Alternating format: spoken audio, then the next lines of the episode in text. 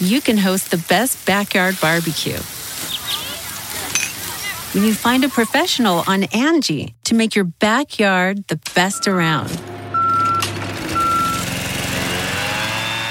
Connect with skilled professionals to get all your home projects done well. Inside to outside, repairs to renovations. Get started on the Angie app or visit Angie.com today. You can do this when you Angie that.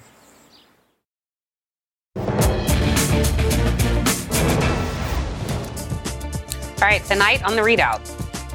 My father always kept clippings, um, you know, press clippings. He would have, you know, newspaper articles, pictures, notes from us. Quite honestly, I'm concerned that they may have planted something. In 2017, former President Obama, you might have forgotten this, the New York Post remembered.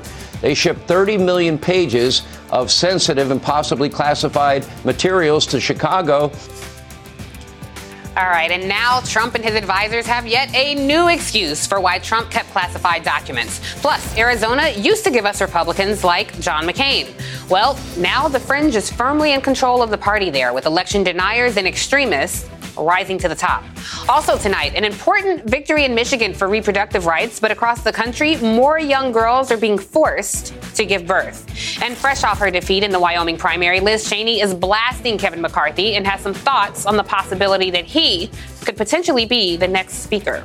Good evening, everyone. I'm Tiffany Cross, and tonight for Joy Reid, and we begin with the ever evolving excuses from Donald Trump and his team over why classified documents, including some classified at the highest levels, were even at his Mar-a-Lago residence in the first place. Now, as hard as it may be to believe, there's actually a pattern to these excuses. Steve Vladeck, he's a law professor at the University of Texas, he laid out the stages of Trump's denial brilliantly. One, it didn't happen. Whatever happened wasn't a big deal. Someone else did it. Whatever happened isn't illegal. The president can't be liable for whatever happened. Well, Obama did it too. Who cares if the president did it and it's illegal? You know, if that sounds familiar, it's because that tweet is actually from 2018 when Trump was trying to defend himself from the Mueller investigation. And yes, that was true in 2018 and is still true today. Deny and deflect in any way you can. And just last night, we got the latest explanation for the twice impeached former president's actions from his former and current personal attorneys. He just wanted to keep the documents safe. Mm-hmm. And now they want to make them responsible for having taken classified documents and preserved them. Really, if you look at the Espionage Act, it's not really about taking the documents, it's about destroying them or hiding them or uh, giving them to the enemy. Right. It's not about taking them and putting them in a place that's roughly as safe as they were in in the first place. Mar-a-Lago is secure in and of itself. You know, just getting onto the compound is hard. And then it was a locked door and getting, you know, back down into the basement, there's security. You can't just walk down there. Only certain members of staff can get there. And then there's only one key. So, uh, yes, mm. it, it's a very limited number of people that have access down there. We'll talk about that in a bit. But of course, if Trump's true concern was actually to keep the classified documents safe, documents, by the way, which he initially claimed were probably planted there by FBI agents, but wouldn't the best place be to keep them safe at the National Archives? I mean, honestly, at this point, they will say just about anything to further muddy the waters, regardless of how absurd it may be, because so many people out there will believe him. And that includes this ridiculous claim that everything was already declassified because Trump had a standing order mm-hmm, that materials taken from the Oval Office to the residence should be considered declassified. Okay, if that were true, few people in the Trump White House were even aware of it. So CNN is reporting that 18 former top Trump administration officials say they never heard any such order issued and they believe the claim to be patently false. Yeah, we did too. That includes two of Trump's former chiefs of staff, by the way, John Kelly telling CNN, quote, nothing approaching an order that foolish was ever given, and Mick Mulvaney saying he was, quote, not aware of a general standing order like that.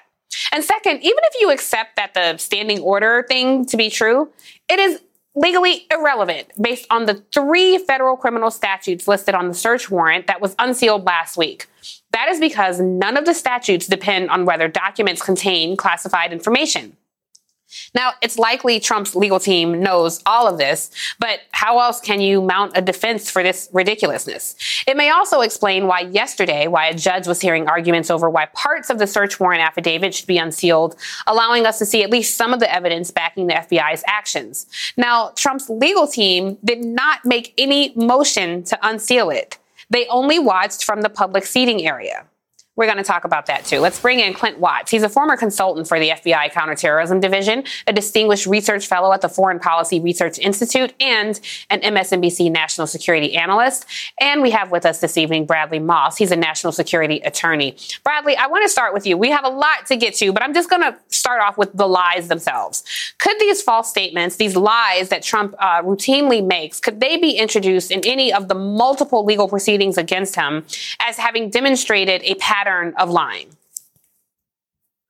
Sure. The entirety of information would be available to the government, although what will be most critical is what was directly conveyed, not on Truth Social or in any press release, but between his lawyers and the FBI and National Archives officials that have been coordinating with his staff for the last 18 months. We know that they, it was months ago that the uh, NARA initially found that there was records missing. We know 15 boxes were retrieved in February. We know ongoing negotiations continue, that a subpoena was issued in June. More classified documents were taken out, that apparently one of the lawyers for Donald Trump actually signed an affidavit saying there were no more records, and yet the government had sufficient evidence to get this search warrant. And lo and behold, they found more classified records. All that would come into play. Clint, I want to bring you in because uh, you just heard what Bradley said. This whole idea um, that Mar-a-Lago was a safe space. Uh, let's take a listen to um, what uh, Bob Small had to say about that, and we'll talk about it on the other side. Our team believed that it was secure enough. They asked for one more lock, at another lock, which we did. Uh, and then, for whatever reason, they decided that they still needed to raid the place. And only one or two people had access to that room, to your knowledge? That's my understanding. I mean, I would have to check with you know the the maintenance of that area, but my understanding it is very small number of people that could get in there. And apologies, that's of course Christina Bobb. Um, Clint, what she's saying, uh, one, does that make sense? And two, does it make a difference? Um, you know, when it, the FBI went in there with good uh, good reason, I would imagine. Does it make a difference that they're saying that only one or two people um, had access to it, despite that apparently being false as well? You know, Tiffany, just a small number of random people had access to classified documents right. in the basement of a what is essentially a hotel and wedding facility. I mean, what could possibly yeah. go wrong in that scenario? Um, Seriously. No, on both accounts, it, it does not matter. It's absolutely ridiculous. She even admitted in her own statement she does not know who has access to it or when it was accessed or any of these things, which is the opposite of the National Archives or any SCIF uh, where they would keep classified information inside the government. Ridiculous on all accounts. Think the biggest thing is they didn't even know what they had or didn't seem to know what they had. So how would they know, even if that room was entered into, what was there and what was accessed? It's ridiculous on every single part of this chain of custody. And that's what we would have inside a government space, by the way, is a chain of custody for every piece of classified information, which would track to every system that's there. Everyone would be logged in and out. Uh, this item would be controlled or that item would be controlled. And it's just completely ludicrous. Even in the response, she both said there was nothing to worry about, but she also didn't know. It's just crazy on on it, on the surface, uh, all the way through that yeah. explanation. Well, you have worse experience in government than Donald Trump did. His first job in government was as president. Good job, America. Um, I want to stick with you here, Clint, because um, I, I'm curious. You know, we on the media, obviously, we have vested interest in knowing what's in this affidavit. You know, we try our best to relay information uh, to the people uh, of this country. Um, but I do understand why there are reasons why the affidavit should stay sealed. I'm just curious because you're on the law enforcement side, counterterrorism side, uh, what your thoughts are about unsealing this affidavit. And if the judge happened to ask your opinion, uh, what might you advise the judge when it comes to unsealing an affidavit? So, in general, I would say absolutely not, because you want to trust whoever the confidential informants and sources are and what methods you use to gather information. You want to also make sure that it's correct, because in these affidavits, when they're going to do these search warrants, they're trying to gain more evidence to confirm what they believe is a criminal conspiracy.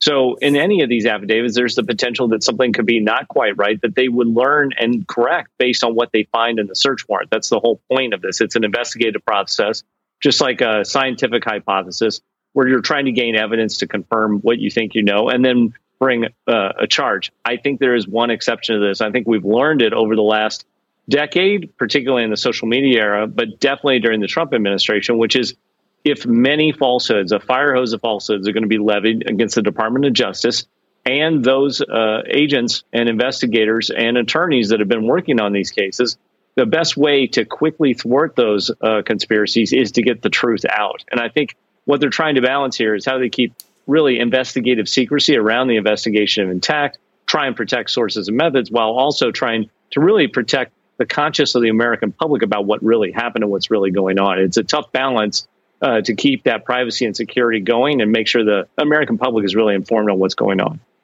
Yeah, that is a tough balance. Bradley, I'm curious from you, what um, what does accountability or what should accountability look like uh, for Donald Trump here?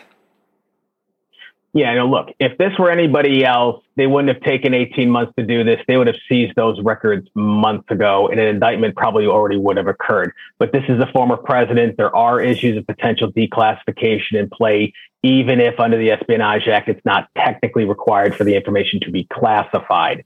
So you would think there would be likely, depending on what they've collected and what the information we already have, that there will be an indictment here. That certainly would be viable from a legal perspective, uh, in my view. Part of what they're running down right now, and we've got confirmation in media reporting, was there actually a standing order? What did it look like? No one seems to know about it, but at least Donald Trump seems to think there was one. What did it look like? How was this all handled? And how were these boxes put together in the first place? It sounds ridiculously chaotic extremely chaotic. And Clint, I want to ask you a question about this Blue Lives Matter party because I am old enough to remember when they were purporting themselves to be pro law enforcement. Yet today, uh, Trump wrote on his Twitter wannabe uh, social media platform, uh, when will people realize that the atrocities being perpetrated by the FBI and the DOJ having to do with the raid and break in my home? He went on to say they are destroying our country. This is further attacking and vilifying the FBI and the DOJ we have seen what that type of uh, rhetoric does to his millions of followers, many of whom are armed um, and likely uh, unstable. The fact that they're declaring war with uh, the FBI with things like a nail gun and an AR 15. Um, how much does this concern you? Quite so, and I think it's really the the end point of a long sort of breakage between the federal, state, and local government in many places. You could do it in everything from false electors uh, to break down the CDC communications on public health to many of the different states during the pandemic. And then when you look at federal law enforcement, their most essential partners are state and local law enforcement. And there's been a wedge driven between those and driven inside those organizations over the last four to five years. You've seen similar dynamics with the military, although it's stayed relatively more intact, I think, than federal and state and local law enforcement. The big question then is how do we enforce laws across the, com- country evenly? Uh, who is going to carry those out. You have things such as the constitutional sheriffs movement, where they think they don't need to abide by federal law or even work with federal law enforcement. And then the bigger picture is something terrible happens in a jurisdiction where the FBI has been so degraded by Trump's rhetoric, a strong Trump district, let's say, and the FBI can't develop sources. Uh, they can't work with state and locals. They can't move an investigation forward. That doesn't help anybody but Donald Trump, but it definitely hurts those constituents of the United States that depend on the FBI ever more in a cyber environment, yeah. by the way, where crimes cross over borders to do their job and protect the citizens of the United States. Yeah, I can't imagine if a Black Lives Matter activist had said something similar, how the right might be reacting to that. But a subject for another time. Thank you, Clint Watts and Bradley Moss, for being here. And coming up next on the ReidOut, Arizona is still a swing state. So, why have Arizona Republicans swung so far to the fringe right? The ReidOut is going to get into that right after this break. Don't go anywhere.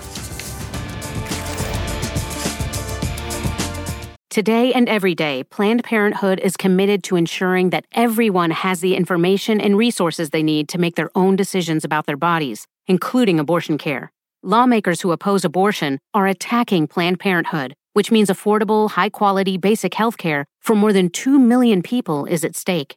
The right to control our bodies and get the health care we need has been stolen from us, And now, politicians in nearly every state have introduced bills that would block people from getting the sexual and reproductive care they need. Planned Parenthood believes everyone deserves health care. It's a human right. That's why they fight every day to push for common sense policies that protect our right to control our own bodies and against policies that interfere with decisions between patients and their doctor. Planned Parenthood needs your support now more than ever. With supporters like you, we can reclaim our rights and protect and expand access to abortion care. Visit plannedparenthood.org/future. That's plannedparenthood.org/future. All right, in 2020, Joe Biden did something that no other Democratic presidential nominee had done since 1996, and that is win the state of Arizona. That's right, Biden won the state that was proudly home to Republican firebrands like Barry Goldwater, Jan Brewer, and Joe Arpaio. Now, you would think that the Arizona Republican Party would take a second and maybe reevaluate their strategy after a loss like that, right? Oh, no, no, no, no. They put all their chips in on the MAGA train. And yesterday on Twitter, that same Arizona Republican Party accused a mother and teacher who's running for reelection for state superintendent of public schools. They accused her of being a quote groomer. Now, I'd understand if you thought that kind of low class rhetoric is a fluke from some low level staffer, but no, no, not so fast. Let me introduce you to the standard bearers of Arizona's modern Republican Party. Let's start with former TV news anchor Kari Lake, a woman who voted for Barack Obama, but now parrots the big lie. Let me tell you this there are no good guys in corporate media, they don't exist. If there were good guys, they would be telling us about hydroxychloroquine and ivermectin. You've called Joe Biden an illegitimate president. What does that mean? He lost the election and he shouldn't be in the White House. We had a corrupt election. Don't tell me Joe Biden won 81 million votes. Don't insult my intelligence. I refuse to have it. Okay, then there's Secretary of State candidate Mark Finchem. He's currently a state legislator and actually tried to decertify the Arizona election, but he failed. Oh, and let me not forget, he's also a member of the Oath Keepers, the right wing paramilitary group you guys know. And yeah, there's this little fun fact. He actually attended the Capitol insurrection. In a revealing new piece in Politico, a fellow Republican in the Arizona House was shocked at Finchem's success, given that, quote, Mark is known as the guy that's probably the dumbest, well, there's a long list, but one of the dumbest legislators in the state house. Yeah. Then there's Blake Masters. He's a Peter Thiel devotee who wants to unseat Senator Mark Kelly. And Masters claims that Trump won in 2020 and that if he was a senator in 2020, he would have objected to the results. Oh, but there's more about Masters. He also supports a federal personhood law, blames gun violence on black people, and peddles the great replacement theory that Democrats are trying to, quote, change the demographics of our country. Oh, and then there's this. Masters recently praised the Unabomber as an underrated thinker. We have a lot to talk about. So joining me now is Arizona State Senator Raquel Teran. She's chair of the Arizona Democratic Party. And Tim Miller, he's a writer at large for The Bulwark and author of Why We Did It, a travelogue from the Republican Road to Hell. Um, I have to start with you, Raquel. I, I really don't know where to begin, so I will just ask you simply, what the hell is happening with the GOP in Arizona? Because whatever is happening there, it has cast a dark shadow across the entire country. That's correct. Arizona, sadly, has a long history of extremists. And you name uh, former Sheriff Arpaio, State Senator Russell Pearce, who was the author of SB 1070, the Show Me Your Paper Law, by the way, both of whom were ousted by the voters here in Arizona. But since the emergence of Donald Trump, these extremists have taken over the Arizona Republican Party. Uh, they are down with the MAGA extremists and that agenda. So candidates like Kari Lake, Masters, Finchems are more concerned with the lies and Donald Trump than they are with helping Arizonans.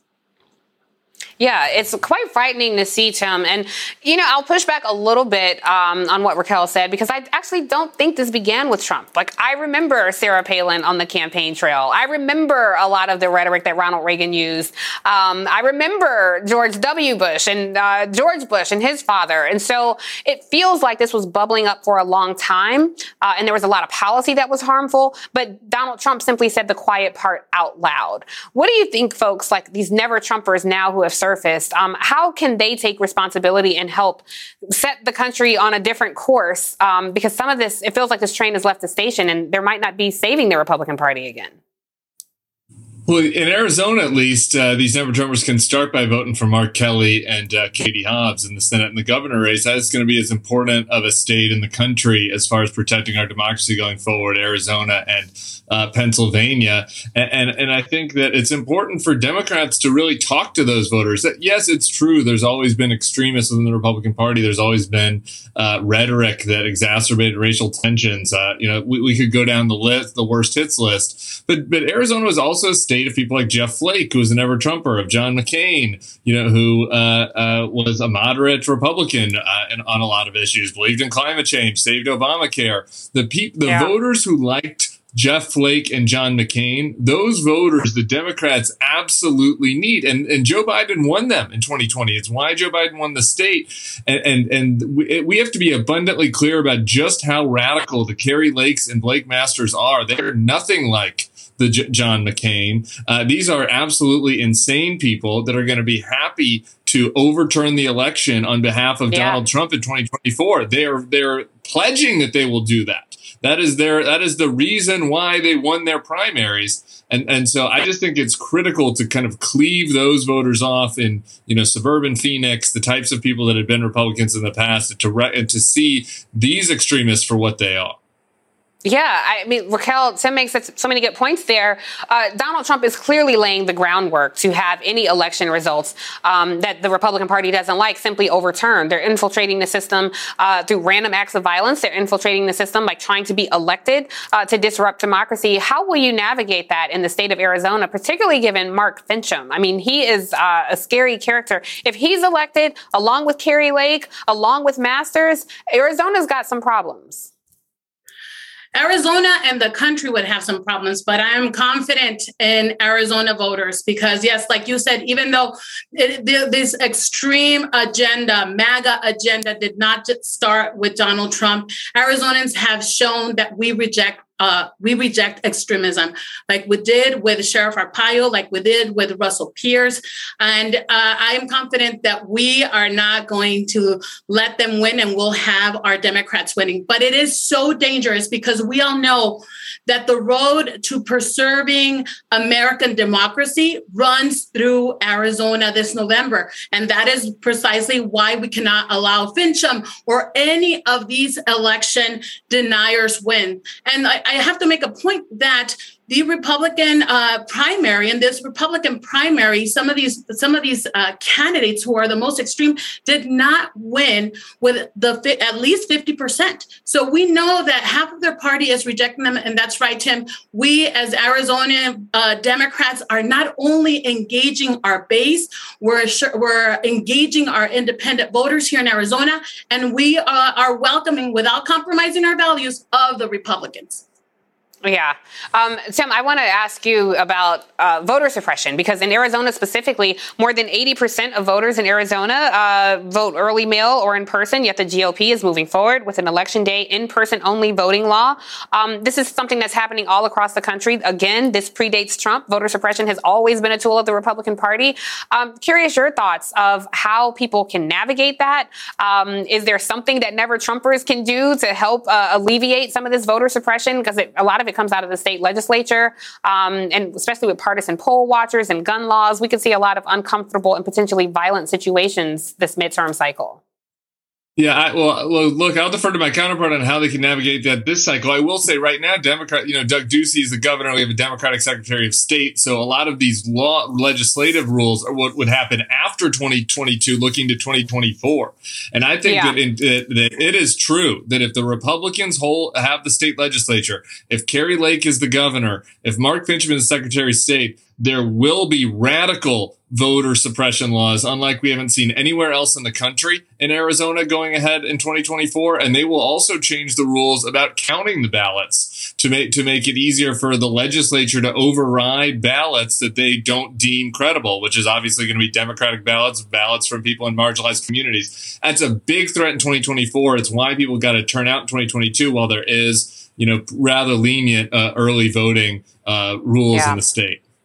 Yeah, that's such a good point. And you know this very well, Tim, uh, that a lot of people turn out during those presidential elections and they use terms like it's an off year. There are no off years in elections. Elections no, happen no. every time at the state, federal, and local level. So thank you both for being here. Arizona State Senator Raquel Teran and Tim Miller. Happy to share the screen with you again, Tim. It was good to see you. And still ahead, a judge blocks enforcement of Michigan's abortion ban as women and lawmakers try to make sense of America's new post Roe landscape.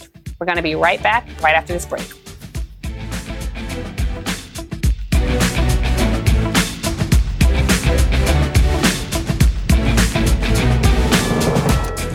You can start your day off right. When you find a professional on Angie to get your plumbing right first. Connect with skilled professionals to get all your home projects done well. Visit Angie.com. You can do this when you Angie that. Why are smart businesses graduating to NetSuite by Oracle? Because NetSuite eliminates the expense of multiple business systems by consolidating your operations together into one. NetSuite is the number one cloud financial system bringing accounting, financial management, inventory, and HR into one platform and one source of truth. NetSuite reduces IT costs because it lives in the cloud with no hardware required, so you can access it from anywhere. You cut the cost and headaches of maintaining multiple systems because you've got one unified business management suite. Bringing all your major business processes into one platform improves efficiency, slashing manual tasks and errors. Over 37,000 companies have already made the move, so do the math. You'll see how you'll profit with NetSuite too. And now, by popular demand, NetSuite has extended its one-of-a-kind flexible financing program for a few more weeks. Just go to netsuite.com slash podcast25 for more information. That's netsuite.com slash podcast25.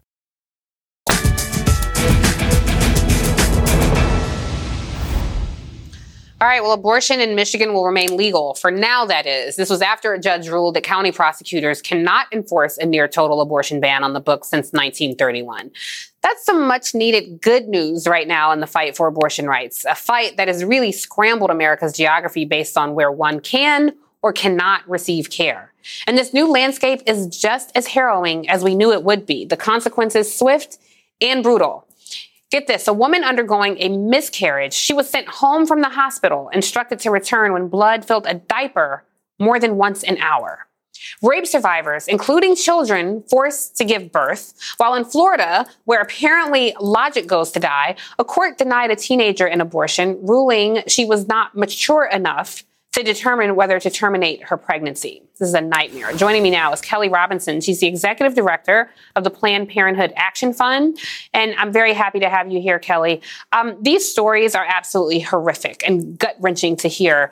Uh, there's another story out there. It's a woman in Louisiana who's pregnant her uh, pregnancy, she was diagnosed um, because essentially she has to go through a pregnancy, but her baby was diagnosed with something that's not curable. It's, it's not survivable. And so essentially she's going to go through a pregnancy to give birth to a stillborn. I, I just don't know how we protect abortion rights in this country right now. And it seems the only way is the judiciary. They seem to be the last line of defense. This is a horrific situation that we're in right now. We hear horrifying stories every single day of people being denied access to care, having to travel hundreds of miles, or being forced to carry their pregnancies to term. And at the end of the day, this is bigger than any single state, right? Their goal has been to sow chaos and confusion and deny our access to abortion care. I do want to make it clear, you know, in Michigan right now, for every Michigander that's listening, abortion is still safe and legal in Michigan. But as you said, we have work to do to actually ensure that we do all that we can in every way that we can to secure access. The courts are one way, but also abortion is on the ballot in 2022. The will of the people is here, and there is something that we can do about it. Yeah, speaking of 2022, Planned Parenthood has raised, I think, a whopping $50 million um, to defeat these types of uh, anti choice uh, candidates and policies. Um, we'll see what impact that has. I do wonder do you think we will ever see Roe reinstated? Look, it's on the ballot this year who wins the midterm elections could quite possibly determine what states protect access to abortion and whether or not national politicians have the votes to realize their ultimate goal of a nationwide abortion ban, or if actually we get enough power this November to fortify more rights for abortion access, more gender equality than Roe ever provided. Roe was the floor, not the ceiling for care. Even with Roe in place, hundreds and hundreds of anti abortion restrictions move through the states every single year. So there is so much at stake this November. And the reality is that if we vote as the majority that we are, the 80% majority that we are, we can gain enough power in Congress and in states to change the nature of healthcare access in this country. You know, there was a report out uh, from USA Today talking about uh, rural maternal health care crisis. And this is, you know, women who are intentionally trying to have babies and they have a challenge getting quality health care. Um, interesting because you would think if someone was so, quote unquote, pro life, as they like to call themselves, that they would focus on that and focus on caring for the women who don't have access to affordable care and not this. Um, for the women who are in these situations, like the woman who has to essentially carry a child to term who she knows will be a stillborn, um, the young girl in Florida, uh, the rape survivors. What recourse, if any, do these women have? What advice is Planned Parenthood giving these women who are facing these dire situations? Well, I want to say this. The opposition is clear. This is not about people. This is about power. There are 16 mm-hmm. states that have already banned abortion access. And I have to say, those states are at the bottom of the list when it comes to supporting mothers, families, and birthing people. They're at the bottom of the list when it comes to maternal health care, when it comes to infant mortality, child poverty. It's clearly not about people. So the things that we can do are one, get all the information that we can to make sure that folks in our communities know how to to access care. You can go visit websites like abortionfinder.org to get the healthcare that you need and find out how to get access. I'm also encouraging folks, if you're listening now, to think about, you know, giving to abortion funds. There's so much that we can do to make sure people get to access to care. And we also get care to people in all the ways that we can, even in this devastating moment. Well, that's very helpful information. And Planned Parenthood's uh, Kelly Robinson, thank you so much for being here and offering some sort of uh, light and information to people who may be facing those incredibly dire circumstances. Thanks so much. Um, who won the week is still ahead, but first, hear what Liz Cheney had to say about Republican House Leader Kevin McCarthy. And it's not really what you'd call flattering, but it is sadly fitting. We're back after this.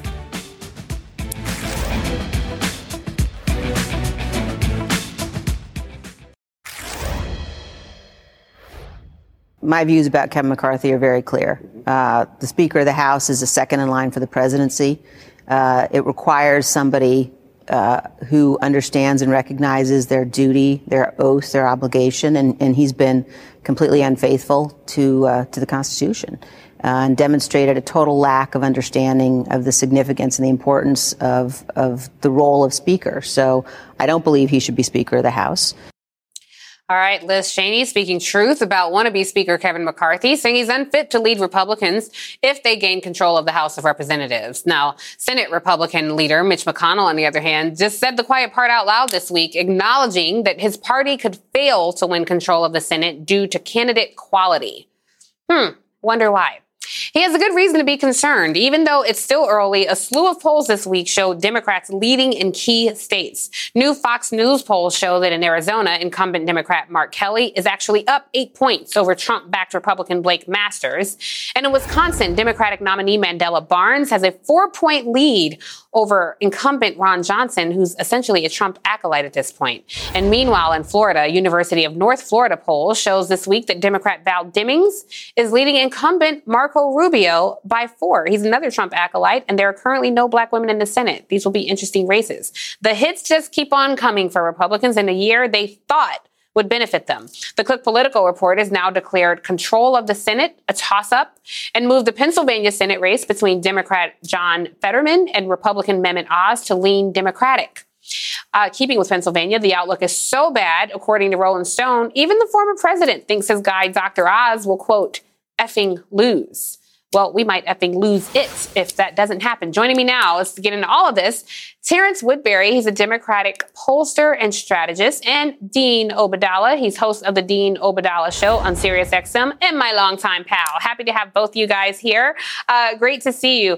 Let's start out. There are some really interesting races. Um, I'm watching Terrence. I do want to start out with uh, Wisconsin um, and Mandela Barnes and Ron Johnson. I mean, Ron Johnson has a slew of ridiculous statements, ridiculous policies. He's a Trump acolyte. Um, and Mandela Barnes, he's a young candidate. He's very thoughtful, very bright, very smart. Um, he was lieutenant governor. He has government experience. This will be a very interesting race to watch. What are you hearing? So thank you so much for having me, Tiffany. And in complete transparency, Mandela is a client at Hit Strategies, uh, and so we are we are seeing exactly what, what what we're seeing across the country. That's there has been a democratic boost, a democratic bounce in the past couple of weeks, and Democratic candidates are taking are, are, are benefiting from that.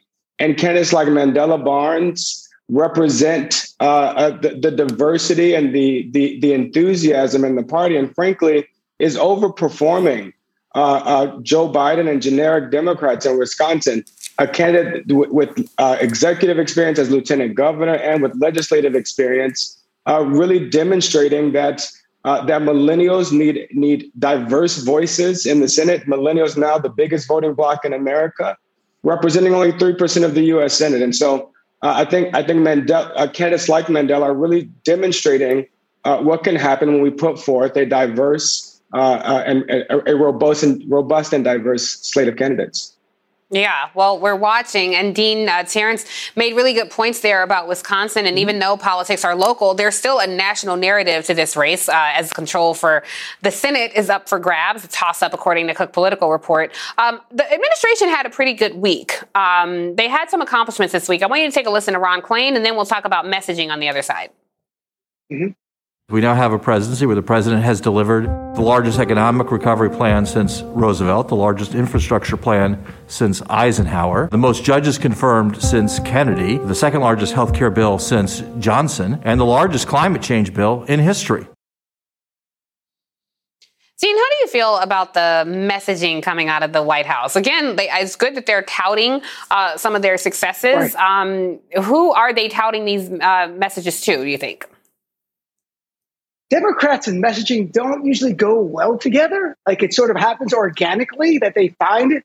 Uh, here's the truth. I think talking about the accomplishments are great. This week they signed the law, the Inflation Reduction Act, which will help my mother, who's a senior on Medicare. They're going to cap prescription drug price at $2,000. This will help my mom and over 60 million Americans. That's important. Talking about where we are on unemployment, 3.5%, tying the lowest in 50 years. That's because of Biden plan that we passed last year with COVID relief. But there's another part of this, Tiffany. That's GOP extremism. You just been talking about that. That's got to be part of the Democratic message. Look what we're seeing. They are literally academically embracing fascism as a party. And I mean that in the terms of what that means academically. It's term using acquisition or retention of political party power by threats of violence or violence. There was a CBS poll, Tiffany, recently. Nearly 60% of Republicans, nearly 60%, don't view January 6th as terrorism they view it as an act defending freedom. You've got Donald Trump, the leader of their party, you have Republicans imposing their religious beliefs as law to oppress women. The Taliban should sue them for trademark infringement at this point. And you got yeah. them banning books, banning Black History Month, and the list goes on and on. This is an extremist party. So Democrats, talk about your accomplishments. They're real, but don't forget, amplify the GOP extremism because that's very real and it's right in our face and it's frightening. Yeah, I mean, Dean makes a good point there, Terrence. And when you think about the idea, the concept that Kevin McCarthy, who has completely lost his spine, completely given in to, to Trump, despite their little exchange around January 6th, where he actually said to him, allegedly, uh, reportedly, who the F do you think you're talking to? Um, when Trump told him, well, maybe the people care more about the election than you do. Um, all that went out the window. They're all bowing down to this MAGA king. So I wonder what messaging um, that the people need to put out there, Terrence, to warn uh, voters of this is what a dystopian America will look like if one, you don't participate, if you abstain, or two, you vote for the uh, you vote down a Republican ticket. Absolutely, Tiffany. I think Dean is absolutely right. We have to do both. We have to take credit for the progress that has been made, but we also have to demonstrate the, the threat uh, that Republic, the existential threat threat that Republicans face. This is why we have been promoting this message of unfinished business. That Democratic voters have unfinished business in 2022, because while we may have made progress on a, on a Democratic agenda, while we've made progress on prog- on progressive priorities, we have unfinished business fulfilling many of those promises. And and similarly, while we made while we may have defeated Trump in 2020, we obviously have unfinished business defeating Trumpism. And we have to do both. But what we have to be careful with, as I was listening to Ron Klain, as we take uh, uh, credit for the progress that has been made, that we don't seem to be waving a victory, a, a mission accomplished flag here, that we acknowledge that people are still in pain. And that while we are making progress, uh, there's still there's still a lot of work to do. And so uh, we do have to acknowledge the fact that uh, that that that Donald Trump appears to be leading a, a crime syndicate, um, and and and that we that that, that chaos, that dis the yeah. disorienting chaos of the Trump administration is not what we want to bring back. But I, I think that he's doing us a favor here, and the best thing that we could do is put Donald Trump back on the ballot in 2022 because it's the only way to defeat him before 2024. Yeah, and I, you know, I think uh, it's such a good point about um, the younger voters that you were talking about, uh, that the space that millennials take up. Uh, but we can't forget Gen Z voters. A lot of them are eligible um, to vote this year, so definitely reach out to them. Dean, you know this very well. That races are often won on the margins. Um, yet we mm-hmm. see time and again that so many communities are not being contacted by political parties. The AAPI community um, just recently released uh, a study there that most have not been contacted by a political party. We've seen the Latino community shift back and forth. Again, many haven't been contacted by a political party. Uh, what do you think it will take for both these parties to recognize that the rising majority will soon become the people to determine how this government is shaped? Well, I hope Republicans never notice that and just keep playing to the base that they're playing to, which is shrinking. For our side, we have to get out there. I have representatives of various communities all the time on my radio show, and we talk about that. Sometimes they are reaching out, the message is getting heard. Other times it's not. And they have to go where the people are. They have to go to their community and not just around election time, because that's the biggest slam I hear from all different minority communities. We see the elected officials around election time. Be a part of the community. Be there. Be there for them. Help them, not just when it's time to cast the ballot, but when you need yeah. other things for your community to help. So, look, I, I yeah. think it's time. Democrats should need to do more. Yeah. Uh, I know a little something about that radio show you hosted. I used to be on it a lot with you. Uh, but we'll yes. talk more about that on the other side. So don't go anywhere at home because Terrence and Dean are sticking around to play Who Won the Week. That's coming up next, so don't go anywhere. I got a good one.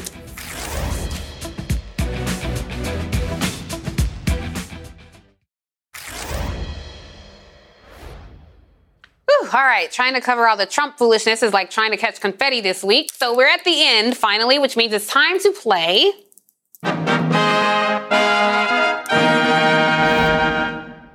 Who won the week? Back with me are Terrence Woodbury and Dean Obeidallah. We're way over time, guys. So, Terrence, very quickly, give me your who won the week. I'm going to say Democratic candidates won the week uh, this week, Tiffany. I know there's an impulse to say Joe Biden won the week. Unfortunately, his approval rating hasn't reflected that. But as long as Republican candidates are being forced to defend Donald Trump, what they, Democratic candidates have uh, now have proof points in IRA that they are making a material difference in people's lives. They definitely won the week this week. All right. I think that's a fair one. Dean, what do you got? If it wasn't political, I would pick you, Tiffany, for doing a great job hosting this week. But oh, in the words thank of, you. in, in, from the political world, it's John Fetterman, another Democratic candidate, Senate candidate, Pennsylvania.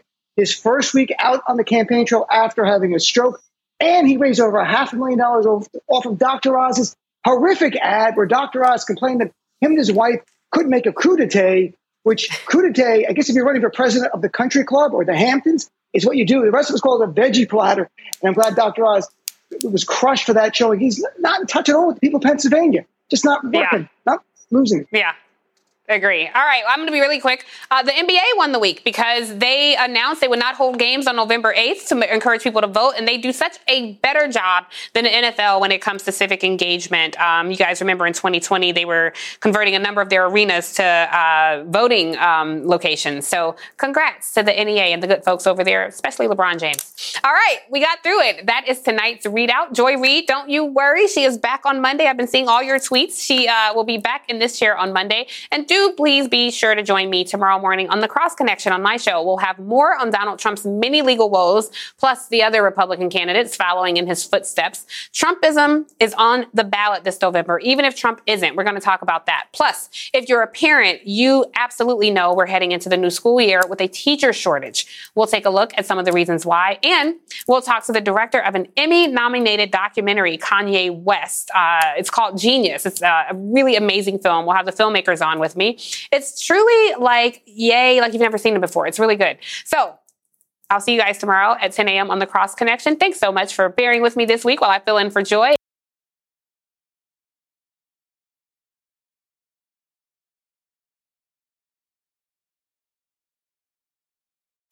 You can host the best backyard barbecue when you find a professional on Angie to make your backyard the best around. Connect with skilled professionals to get all your home projects done well. Inside to outside, repairs to renovations. Get started on the Angie app or visit Angie.com today. You can do this when you Angie that.